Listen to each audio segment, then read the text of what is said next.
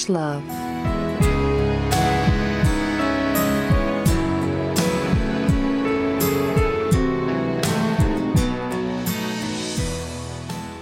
I'm not a robot without emotions. I'm not what you see. I've come to help you with your problems so we can be free. I'm not a hero. I'm not a savior. Forget what you know. I'm just a man whose circumstances went beyond his control. It's episode three, season four of Ravage Love. Domo arigato, Mr. Roboto. Domo. Domo. Uh, this I week, love, I love that Mr. Roboto. what a guy. this week on the show, our theme is robots. Robots. We got Kilroy. robots.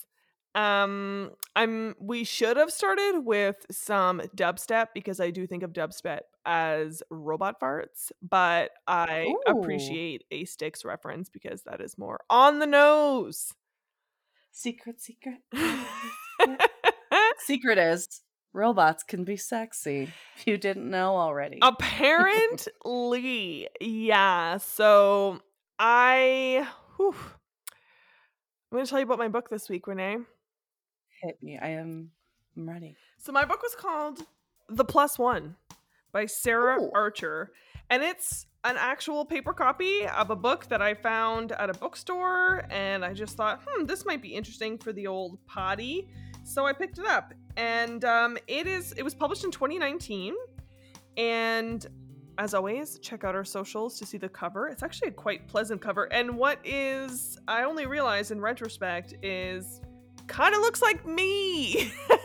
I was never good at math or science, so you'll see it is not me, but it definitely could pass as me. She's wearing a blonde, messy bun with some yellow shoes. It could be me, is what I'm saying. It could be Scarlett Johansson. We might never be. know.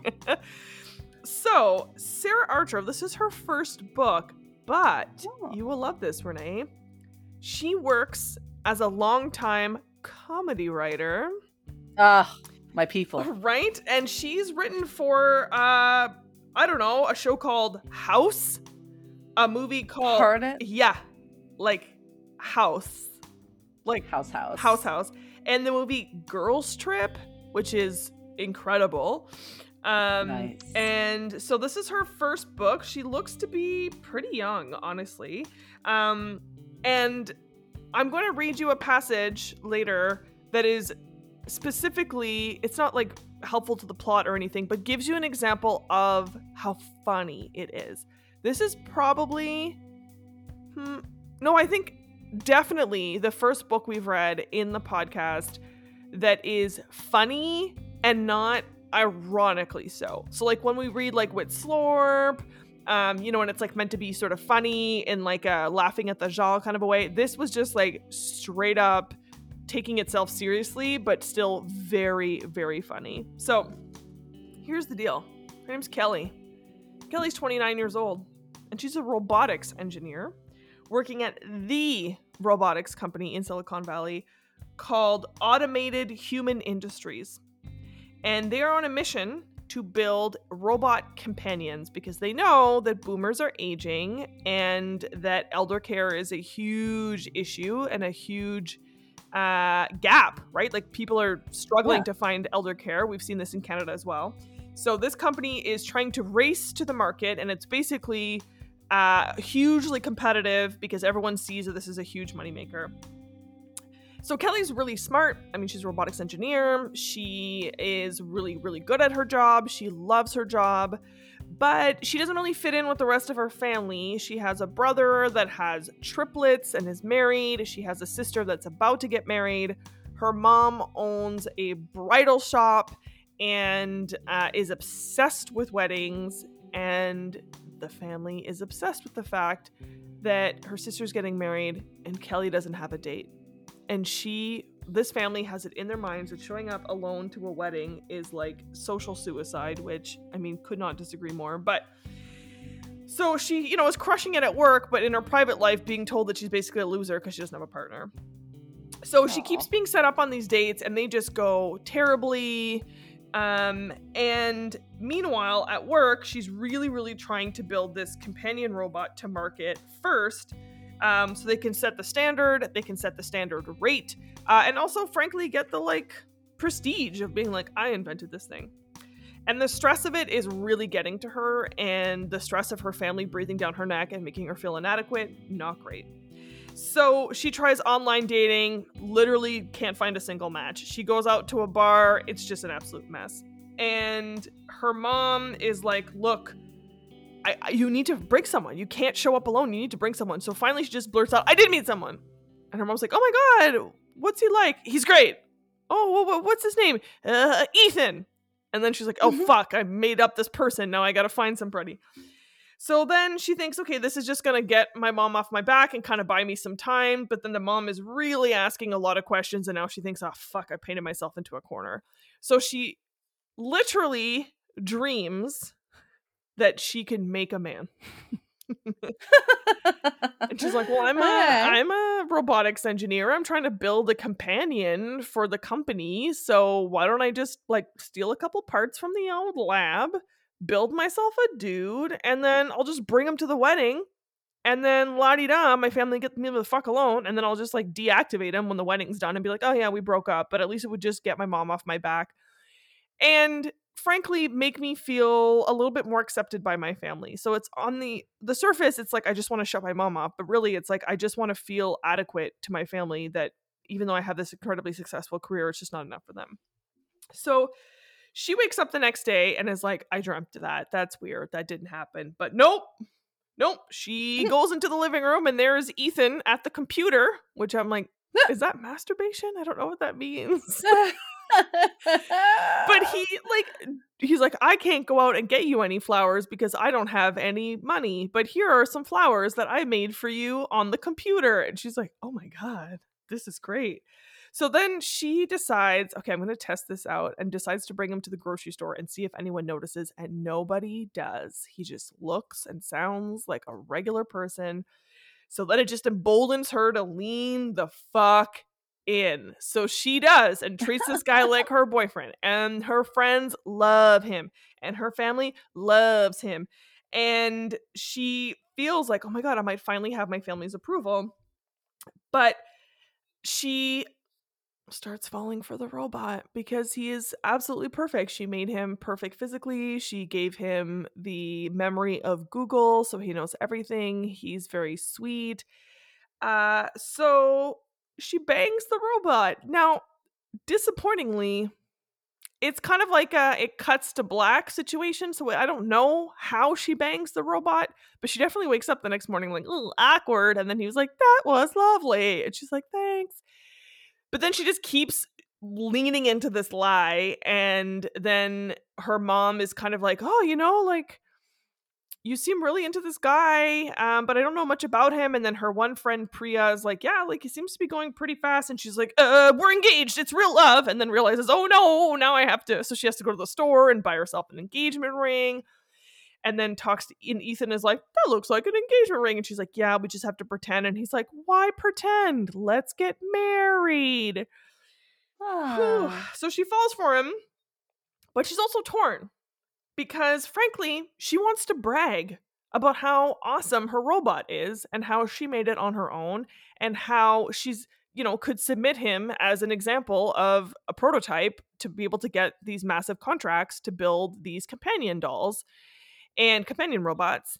And so she's feeling really torn between her ego of wanting to be like my job here is done. Look at ethan but also then would have to admit that she's been dating a robot and passing him off as a person so like really painted herself in the corner. So then um she's super stressed, still trying to build a companion robot to meet this deadline. That's not going super well because she's balancing all of these things. And then meanwhile, her lab partner at work is also an ex-boyfriend of hers. Oh no. And he notices that things have been missing around the laboratory. And because he's always trying to undermine her because he's bitter that she broke up with him, he decides to paint a picture on the inter on the computer, however that works, like draw up, I guess, um, what all those pieces together would look like and realize, oh, it's Ethan. So then he approaches her and says, I know you stole the chunks in the lab, and that Ethan is the result. And she's like, no, it isn't. And he's like, yes, it is. And she's like, yeah, it is. and then he's and she, he's like, I'm gonna go tell. I'm gonna tell, and you're gonna lose your job, and you're gonna look like a big old loser. And she's like, no, Oh. don't. And he's like, or you could stop building a companion for yourself and you could build one for me and then I could get all the credit for having done it. And she's like, Are you blackmailing me? And he's like, Sure am. Which like I kind of appreciate when someone just like overt with their evil. So Yeah. The stress causes her to delay her own work, and she needs a robot for this big conference where all of these investors are going to come.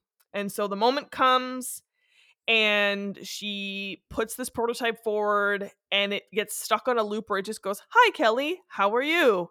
Hi, Kelly, how are you? And she starts sweating bullets, realizing, Oh, fuck, oh, fuck, oh, fuck, I'm blowing it. And then just says, Fuck it, and calls Ethan up on stage and is like talking about how great he is and then someone literally heckles from the audience yeah we know he's a catch what's the point?" point and then she's like and then she's like fuck it and then just like takes his shirt off and is like he's actually a robot i built him and her boss is horrified initially until the audience is like whoa and just blown away thinking that this was all a ruse that she was you know the investors just think, oh, she was pretending with this one shitty prototype and then pulls out the big guns. But everyone else around her is like, uh, what the fuck, Kelly? so it's a massive professional success. And her boss is like, don't like your methods, but hey, it worked. Gets a corner office, gets the contract, gets the respect, is seen as a leader in her industry. Her family is shocked and initially a bit weirded out, but then realized like, wow, you must be really fucking good at your job because we spent like three months with this guy thinking he was a real person. So like, you're obviously very talented. Go live your life. And the confidence of having a partner and feeling loved and feeling seen and feeling validated, things that she did not get previously, emboldens her to say, you know what, Ethan, I'm just going to le- let you go. And he's like, you know what, do that. I'm going to go and be a prototype for other people. And then she has the confidence to put herself back out there and then starts dating. The end. oh my god, that's so lovely. Yeah, so I'm still processing how I feel about it because it was very, very well written. It was very funny. I would say largely the dialogue with her siblings and her parents was like super funny. Um, I mean, it's kind of a zany premise, but I absolutely was like, this could be a movie. And I could totally see it as like a cutesy rom com that has a bit of a twist because it's not really ultimately, it's not like she lives happily, happily ever after with this robot or with any, or like her ex. I was thinking, oh, she's going to end back up with her ex at the lab. Nope. She's just like, I now have the confidence to put myself out there and I don't have to like downplay my intelligence. And if no one could meet me there, then no one will meet me there. So, uh, zero genital descriptions for obvious reasons, as I said. Um, was f- absolutely dying to know what this guy's dong looked like, but did not get an answer to that. Um, Aw. but I will. I mean, there was. They did fuck, even though you don't hear about it. So, um, it does rate on the spicy scale. Now, there's a whole detail in the book about how her favorite snack was Nutella on Cheez Its. Ugh. I would try it, but I'm allergic to milk, so I can have neither Nutella nor Cheez Its. But um, my instinct was not great, but again, I'm like, could be good. So um, she got Ethan into it. It was her like little nighttime snack attack. So I'm giving this one out of five Cheez Its with Nutella. okay. um, yeah, so that was the plus one by Sarah Archer. What did you get up to this week, Renee? So this week, Julie, I read a little something called The Good, the Bad, and the Cyborg. Ooh, you always get really good titles for yours. Well done. Thank you so much. It's from the Cyborgs on Mars series by Honey Phillips. And Honey Phillips um, has like upwards of 50 books, and they're all just as bananas sounding. Um, the book was really great, though. I will make it clear that I looked for Robocop erotica. I looked for Robocop X Terminator fanfic. I found a series about a lesbian sex car. What? yeah, I didn't I didn't read it because the one that I wanted to read was like the third in a four-part series about this lesbian sex car. Um yeah, um, so I did go with that because I was like, do I have time to read the entire series? so I settled on the good, the bad, and the cyborg. Now, Harriet, Harriet, Harriet has spent her life taking care of others. Her mother adopted her, and this is a bleak future. You know, the one we're living in now. This might have, this could have taken place today, but um, very contemporary. Yeah, there is, you know, food shortage, pollution, like, you know, everything. And she gets a knock on her door one day. Her mother has unfortunately passed away. Um, and it's from her landlord. And her landlord is hiking up her rent, even though she's in a rent controlled building, because because her mother wasn't her biological mother, the lease doesn't get passed over to her. So he's like tripling her rent um, and is like, you either have to pay for it or you have to leave. And she's like, well, fuck. So she goes to work at, um, it's like GenCore or something. And her boss, Winthrop Lewis, who's like this really tall, skinny guy, but like super nice. But he's the boss. He's he's very rich. He's very privileged. He's like Harriet, what's like what's going on? And she's like nothing. Like don't worry. Like you know she's just an optimistic person. And he's like, well, you know, I'm really sorry to hear about the loss of your mother. And he's like, thanks. And so she just kind of tells him that, you know, her rent is going up. She's going to have to leave her home. Um, she's kind of, you know, sad about it. And he says, come into my office for a second. And so she thinks she's in trouble. But actually, what happens is Winthrop Lewis says, I have to go to Mars um, because our company is terraforming there and the company wants to use me to like make it you know set a good example. Um but because i'm not like a traditional guy it would look better if i had a wife. Um you know you're in this predicament. I admire you you know you're a great worker you're hardworking you're, you're a lovely person. Would you marry me and then you can come to mars with me? He's like i don't expect that you're gonna sleep with me. He's like but you know let's let's do this. And she's like well you're really rich. So like why aren't you and he's just like I don't really like the people that are in my like privilege bracket and he's like and frankly they're not going to want to come to Mars and help terraform it and do all that stuff. So she thinks like, you know, okay. All right. You know. So they hop on a spaceship and they go to Mars. Now fast forward about 6 months. Winthrop has died he died because, unbeknownst to um, Harriet at the time that she married him, he had a heart condition and he was deteriorating, especially after space travel. Um, he was deteriorating, but she had they have this really great homestead. She's building it up, but Mars is like the Wild West, basically, and um, you know, it's just it's it's Mars. It's sandy, it's dirty, it, you know, but they all live in these pods and because they're trying to terraform it, they're still 10 years away from there being like breathable air. Um, but she's doing her best. And so her husband has died. They were really good friends. Like it's it's a loss for her. She was never in love with him and he was never in love with her, but they, they were good friends. Um then as you know, her husband has just passed away, Mr. Quilby shows up, and Mr. Quilby is a piece of shit. And he's like, Oh, hello, Mrs. Lewis. Um, I'm taking your property away. And she's like, You actually can't do that. And he's like, No, I can. Um, because your husband's dead and the property belonged to him. And he's dead now, and you know, you it doesn't belong to you, so you gotta leave. And she's like, We'll just see about that. And he's like, Well, you could go work at the brothel. And he's like, I'd like to get my hands on you. So this, you know, he's a piece of shit, mm-hmm. right? Okay. He's the big bad here. He's gross. Um, so she's like, no, no, no, we'll see about that. So she runs into town and she sees the like solicitor of the estate and all that. And he's like, well, yeah, you know, your husband did all the paperwork before he passed away. And it says here that for you to keep the title on the land, you need to have a partner on the land. And she's like, partner. And he's like, yeah. And she's like, it doesn't say like man or woman or, and he's like, no, no, just a partner. So she's like, okay. So she sums up her courage and she runs over to the bar and she's like, I need a partner. And all these gross cowboy Mars cowboys are like, For what? And she's like, To keep my land. You get 50% of it after five years, but you have to come. You have to work the land.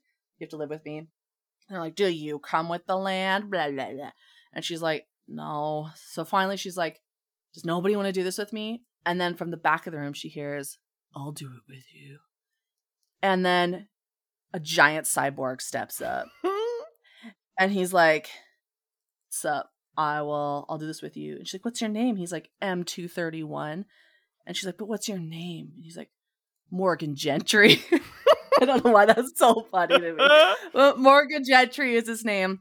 And Morgan, we find out, has actually been watching Harriet from afar since she arrived. Now, he goes so far in the book as to say that he was stalking her, Mm. um, which I didn't I didn't love, but um she was stalking him too, we find out. So uh, she's sort of like, oh, M231. Okay.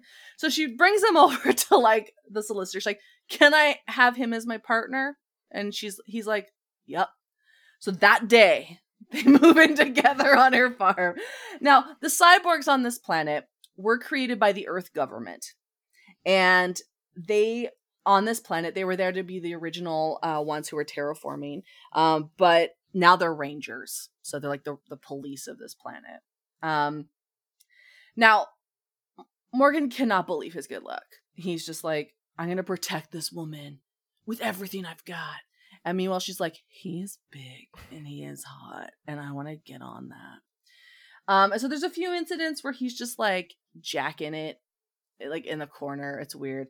Um, but they arrive at their homestead, and Morgan has a big cyborg horse they call Ghost, which I loved.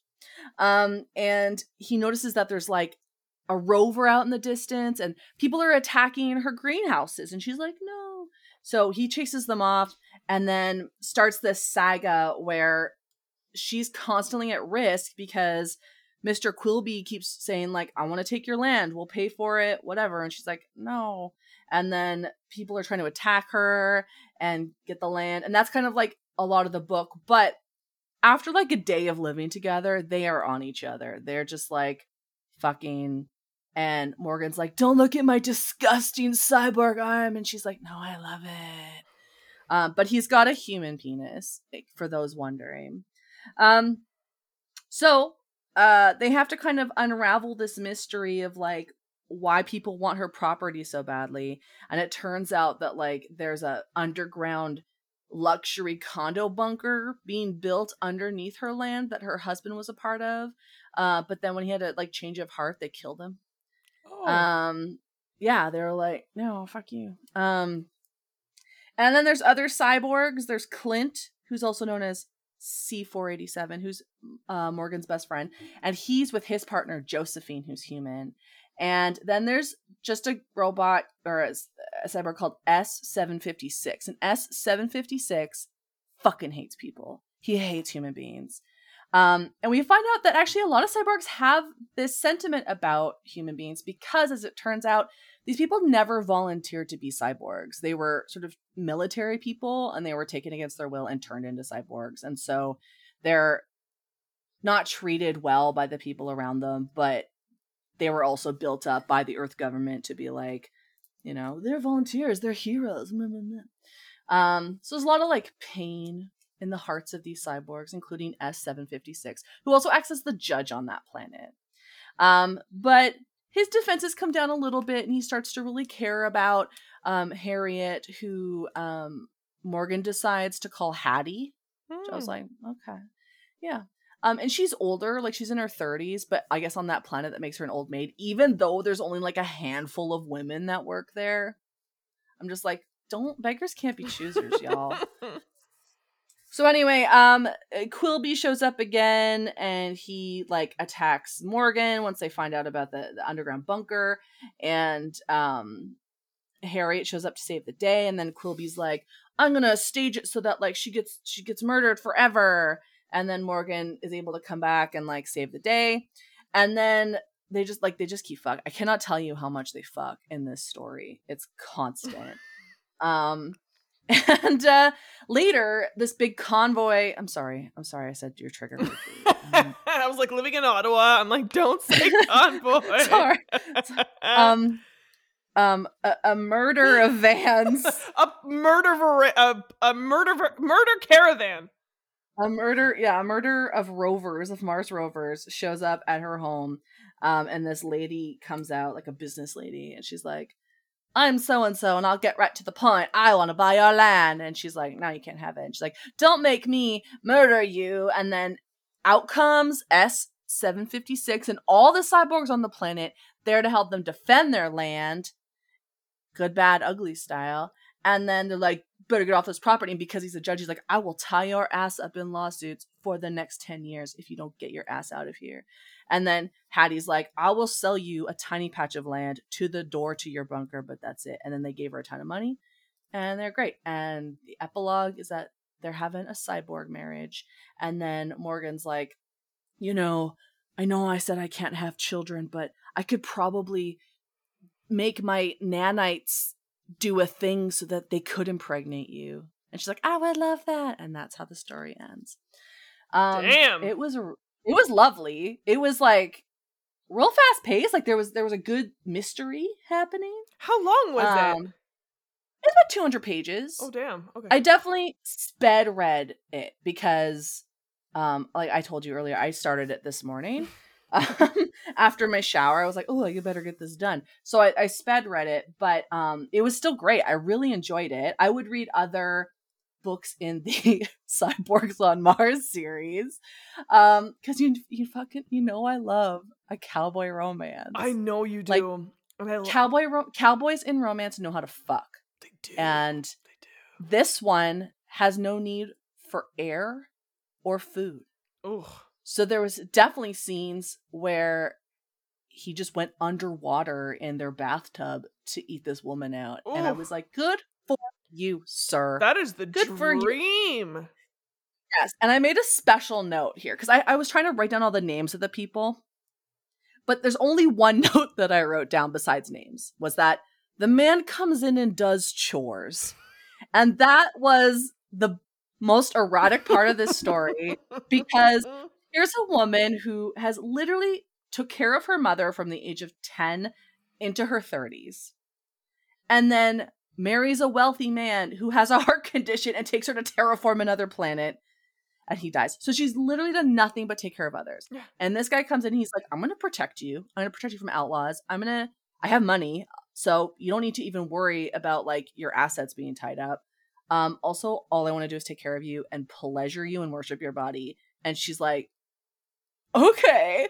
And he does all those things. He comes in he's like oh i'll fix the greenhouse for you. Oh i'll feed your chickens. Oh i'll wash the dishes. Oh i'll make he like finds a way to get coffee for her on this planet makes her coffee. Like the man comes in and does it all and that is why i say morgan gentry m231 for president of mars. That's what i say. Oh, I Yeah. love that. So are you Yeah, gonna read great, us a recommend. spicy scene then? Or- i couldn't read you a spicy scene but it's hilarious oh, I'm excited. Okay. All right. Let me just. I'm gonna give him a southern accent, just cause, cause he's a cowboy. Um. Oh, before I do though, I I'm just going through my notes here because there was a really hilarious thing that was um described in one of the sex scenes. I'm just scrolling through my highlights real fast because it was so funny, Julie. It was Tell so funny. There's one part, one part where he says a quick. It says a quick flick of his metal hand, and her panties and bra went flying. I don't know how that happened. how could that possibly have happened? Here we go. You ready? Yep. Okay. her cunt fluttering wildly around his cock. All I picture is labia flapping in the wind. like exactly. It's like there's like a hair dryer just blowing it all you over know the when dogs jowls in like when they stick their head out the window? yes. yes. Uh, That's exactly what I was thinking. oh my god. I could picture it as Oh a butterfly fluttering, but instead I picture flappy jowls. yes. Uh, Oh, oh my god, I love my that so much. Yeah, it was the best. It was so funny. Um Just gonna try and find my part since I had to like scroll through to find the the cunt flapping. oh boy, oh boy. oh, This book was a delight. I, that's all I have to say about that. sounds like it. I'm glad that I didn't speed read so much that I missed that. Yeah. Although I feel like if you were scrolling, you'd be like, "Oh, what?" That would catch your eye, and you'd go back One to it. hundred percent, it would. One hundred percent. I'd be like, "Pardon you, pardon you." Okay, where is it? Oh my god, it's so funny, and I cannot find it. The people are Goodness. waiting, Renee. I know, and it's so good. Where is it? I'm sorry. This is just this is the reality of doing a podcast like this. I found it. Perfect. Yeah. Oh, I'm as ready as I'll ever be. Okay. Here we go. So they're um just riding out to investigate um what's going on in then their hills. Okay. Okay. All right. So she's this is her first ride on Ghost the cyborg horse. Oh, okay. Yep. Yeah. yeah.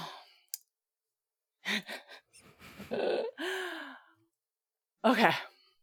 His arm tightened around her waist and he dropped a kiss on the top of her head. It was one of the rare, warmer days, and she could feel the heat of the sun on her face where it wasn't covered by the mask. They rode in contented silence for a few minutes before she looked over her shoulder at him. Can we go a little faster? He didn't respond verbally, but Ghost immediately started to speed up. She laughed in delight as they began cantering across the plain. Faster? Yes! Their pace increased to a gallop. She's from Miami. I should just. this is better. When you go to Mars, you get this accent. her hair whipped around her head, and she could feel Ghost's body moving between her legs in a smooth demonstration of strength and speed. Morgan's firm, warm body pressed against her back. Despite how safe she felt in his arms, the rush of sensation thrilled her. Her nipples tightened and a demanding ache between her legs. She leaned forward, increasing the pressure against her clit.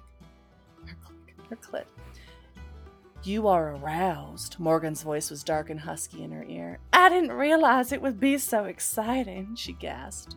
His hand moved, reaching up to pluck lightly at her nipple, adding to the thrill. Harder, she urged.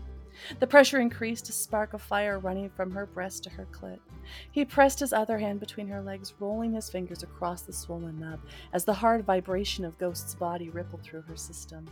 With a startled cry, she climaxed, pleasured, uh, pleasurable shivers washing over her. Oh my, she sighed, slumping back against him as Ghost pace slowed back down to a trot. I can see why you rangers like your horses. I've never had that reaction, he said a little dryly as he pulled her against his massive erection. But I could certainly enjoy having you along. What about you? She deliberately wiggled her butt across his cock. He groaned, Do you trust me? You know I do. With one easy movement, he lifted her up and turned her so that she was facing him. The sudden change in position shocked her, but she still felt safe. Dark, hungry eyes surveyed her. Do you like these pants? What? the question didn't make sense. Never mind, I'll get you another pair. Before she could protest, he ran a metal finger across the seam of her pants and they split open, a rush of cool air caressing her damp flesh. Her arousal started to spike again as she as he stared down at her pussy, fully exposed to him with her legs spread wide across the saddle. So pretty, so pink and perfect. He stroked a cool finger across her naked folds, groaning in approval at the slick heat that met his touch. She cried out as he slid the digit inside of her, the cold metal both shocking and arousing, then clenched around it. You're ready for me, he growled. Oh, yes, hurry. He freed his erection with his other hand, then lifted her hips and pulled her down over him. She clung desperately to his shoulders, the sudden shocking fullness almost overwhelming. Her breath came in rapid pants as she tried to adjust, but each step that Ghost took jolted her, forcing her further down on his massive cock. Morgan didn't try and thrust, although she could feel his hands tightening on, on her ass. He felt impossibly bigger this way, and her body quivered, trying to cope with the invasion. He reached between their bodies and placed his fingers on either side of her clit, exposing even more of the sensitive flesh before uh, he began rolling them up and down, the light touch of thrilling contrast to the heavy weight of his cock deep inside her. She hovered on the verge of climax. Morgan, she cried desperately. He. oh, Morgan, she cried desperately. he lowered her back over Ghost's neck, the change in position putting even more pressure on her strained pussy, and began rocking into her with the same rhythm as the horse's movement. His eyes were focused on where their bodies came together, and she caught a flash of burnished metal before she felt the cool kiss of his fingers across her swollen clit. Come for me now, Hattie, now. He pressed down hard on the exposed nub, his fingers vibrating, and pleasure washed over her so completely that her vision turned white as her body convulsed helplessly in his arms. So that was a robot and a woman fucking on a robot horse as the horse is walking, galloping. And all I can imagine was this poor horse like looking back, like, what the fuck? Also, all I kept thinking at the end was about Kate Willett has this incredible she's a stand-up comic and she's also a podcast host. She's very funny. And she has this whole bit about how obnoxious it is in porn and in real life when men are like, come for me, come for me. She's like, yeah, because er- every woman has been nagged to the point of climax. Like, yeah. And so that's what I thought of. But, whoo, Yeah. that was that was steamy. because it's Mars and they really just you know I don't really have a national dish. I'm gonna give this five out of five a spicy meatballs because I feel like that would be a luxury item there. Um, and the sex toy I would use is called the Fukuoku Power Pack Finger Massager, and it's like these cyborg fingers, fingertips you put on, and it's and then you can have like it has like this little dial oh. um and it goes impossibly fast like impo- like it would it would dissolve a clitoris um into it just seems right like it, it's it seems like that's what his fingers are made out of so a hundred percent. yeah And I didn't um I forgot to name what my sex toy was. I mean, as we know, I got one out of five cheeses with Nutella. Um, but in terms of the toy, I think just like a standard um like a like boring dildo yeah, or just like you know those ones that are like it's like almost like a pile driver, like it's just like a machine that will just like penetrate you back and forth. yeah yeah yeah, Yeah. I feel like we talked about we were this talking about yeah last on the last episode yeah so that's what i would get for this one because like i don't know how freaky the sex was ethan seemed pretty vanilla so okay um i mean he's practically a baby. Yeah yeah and like she seemed pretty vanilla and uptight so i don't think they did anything too freaky. I think there was a lot of missionary happening here. Uh, it's also like it's the end of the world. If you're gonna get fucked by anything oh make go it be a machine. Oh 100% Yeah. 100% yeah for sure. So i'm not reading a spicy scene at all. In fact i'm taking a hard left turn towards the very chaste babysitting.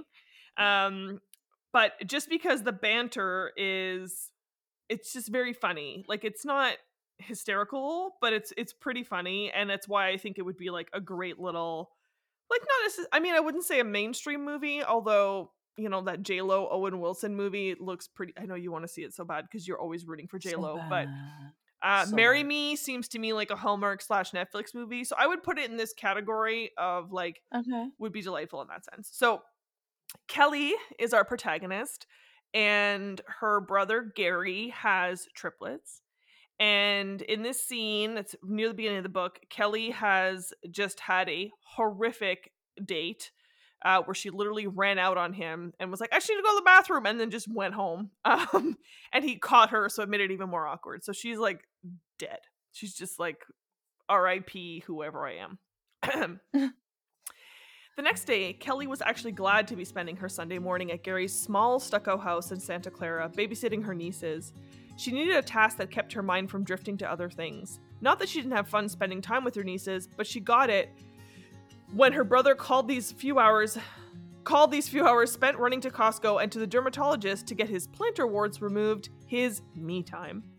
Playing baby Aw. Einstein games with the girls while their father was on hand to swoop in at the first signal of a potty training disaster was a whole different experience than being alone with them for four hours, the only thing standing between them and the kitchen knives. Now, Gary was due home any minute and Kelly was exhausted. So I'm just gonna skip ahead. They're like, she's playing with them, blah blah blah, because she's an aunt who's also an engineer. She got them these like little logo, uh, like Lego robot things. Uh, anyways, one of the kids darts out Uh, she gives chase and emerges into the entryway to see Gary coming through the front door. A Costco box in one arm, he easily scooped Emma up in the other, just in time to keep her from making her grand escape into the street. Hi, Emma. Nice fashion statement, he said. She's totally naked. I swear she was just clothed, Kelly panted. Where are Birdie and Hazel? In the living room. Or at least they were 20 seconds ago, so by now they might be on Jupiter. Do you have any more boxes in the car for me to grab? She accepted the keys Gary tossed at her with some relief as he walked calmly into the living room, bouncing Emma gently on his arm.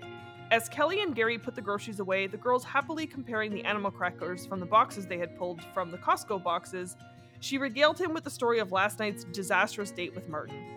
It was a little easier to laugh at after a decent night's sleep.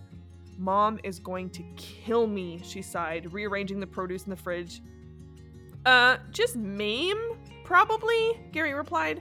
If I show up at that wedding without a date, she will lose her mind. She'll sell me to some other family on the black market. Uh, not sure there are too many couples out there looking to buy a 29 year old child, but it could happen. Don't you have a single guy friend you could set me up with? Kelly pleaded, turning to look at her brother. Single guy friends? Kelly, my entire life is spent between preschool, mommy and me, and these four walls. He gestured around the house. I murmur Nickelodeon theme songs in my sleep. I know the origin story of flipping Caillou. What about any of that makes you think I have single guy friends? He put a bag of oats in a cabinet, then turned around. Although, there is this one guy, he said slowly. Who? As long as he's free on March 17th, I'll take him. No, Gary shook his head, thinking, it's not gonna work. Why not? Is he married? Is he a felon? We don't let that, we're not gonna let that come between us. He's too similar to your exes, Robbie and uh, what was that guy's name from college? The one who didn't want you to meet his parents until after you'd gotten your teeth whitened? Nick? So? It sounds like your guy, your friend is exactly my type, Kelly responded. Yeah, that's the problem. Your type is not working. It was true that Kelly's relationship history read like a warning label for women everywhere. Both Robbie and Nick, the college class president with the gargantuan list of extracurriculars, had looked good to Kelly on paper, but made her feel bad about herself in real life. Spotted in between were a few short lived flings, if flings can describe a series of dignified lunch appointments with coders who ended each date with a hug as tentative as if she were an electric fence. You ended up miserable both times, Gary went on. I want you to have something better, not the same thing all over again. It's not a good match. He broke down the boxes and stacked them by the recycling bin. Thanks for helping out today. I'm a new man without that wart. Ugh, yeah, sure, Kelly said, with a slightly deflated feeling that she was being dismissed. On the ride home, she couldn't help but wonder if she had just sealed her own doom again. She was sure that Gary was genuine about wanting the best for her, but she questioned if hearing about her behavior on the date with Martin made him reluctant to burden any of his friends with her company. She already knew she was a mess. But was she that much of a mess that her own brother couldn't recommend her? As she pulled into the parking garage beneath her building and shut off the engine, she wondered grimly, is Caillou single?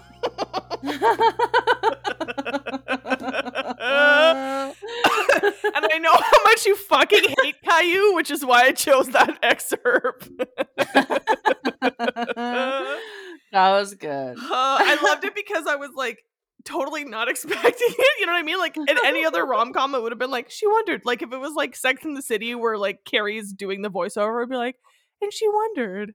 What about Robbie? No, fucking is you single? And I was like, that's a fucking great line. Yeah. Nice. So if you were looking, honestly, I would say this book is ideal as a beach read. Like if you're going on Yeah. vacation, you're going on the beach, and you just want to read something and just like have a couple laughs. Um, it's I highly recommend the Plus One by uh, Sarah Archer. But if you're looking for spice, you'll have to look somewhere else. Nice. Yeah. So what uh, what are we doing next week, Renee? It's International Women's Day, Julie. Hells yeah, baby. So March 8th is International Women's Day. If you didn't know that, now you do. And so every year on International Women's Day, we read anything basically women related. I tend to pick queer books on International Women's Day, but I have and I try to pick iconic books, Julie. Yes, I know you do. Uh, can I just give everyone a little bit of a teaser for my book? Ooh, yeah. So, here at Ravage Love, we sometimes get advance reader copies of books that are coming out. And the book I have for next week is exactly that. It is an arc Ooh. of a book that only drops in April, and it's queer YA. What? So that's what I'm going to be reading next week. And this book doesn't even come out until April, so we will give you a sneak peek of Ooh, sneaky, sneaky. because we're sneaky, sneaky Pete's up here on the Ravage Love. Yeah. So again, make sure you follow us on the socials, Instagram and Twitter. We're going to be um, doing some more giveaways this year. We're going to find give you a Yeah. way in which you can get copies of the books that we've read. All kinds of cool stuff. So make sure you follow us there. Also because Renee manages our Instagram and it is hilarious. So Thank you. in these you know what? dark We are times- we're three followers away from 300. Oh my god, if you're listening to this right now and you're not following us, what are you doing with your life? Come Yeah, on, we gotta find three people. Oh, two. we need two. Two.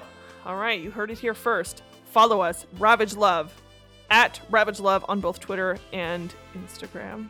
It was really nice chatting with you, Renee. Oh my god, it's always my greatest pleasure to hear your lovely voice. Samesies. You You know what? I ate pasta fabricland this week, and all I could think of was your beautiful singing voice. Do you wanna? mm, Do you wanna do your thing? sure do. Ravage Love, Ravage Love. Secret, secret. I love you. Oh, I love you too. Bye. Artwork for the podcast was created by Karen McKnight. Special thanks to Press Start to Join for production assistance. For gaming and tech news, search Press Start to Join or on social media at PS the number 2 J Show. Connect with us online at Ravage Love on Instagram and by email at ravagelove.podcast at gmail.com.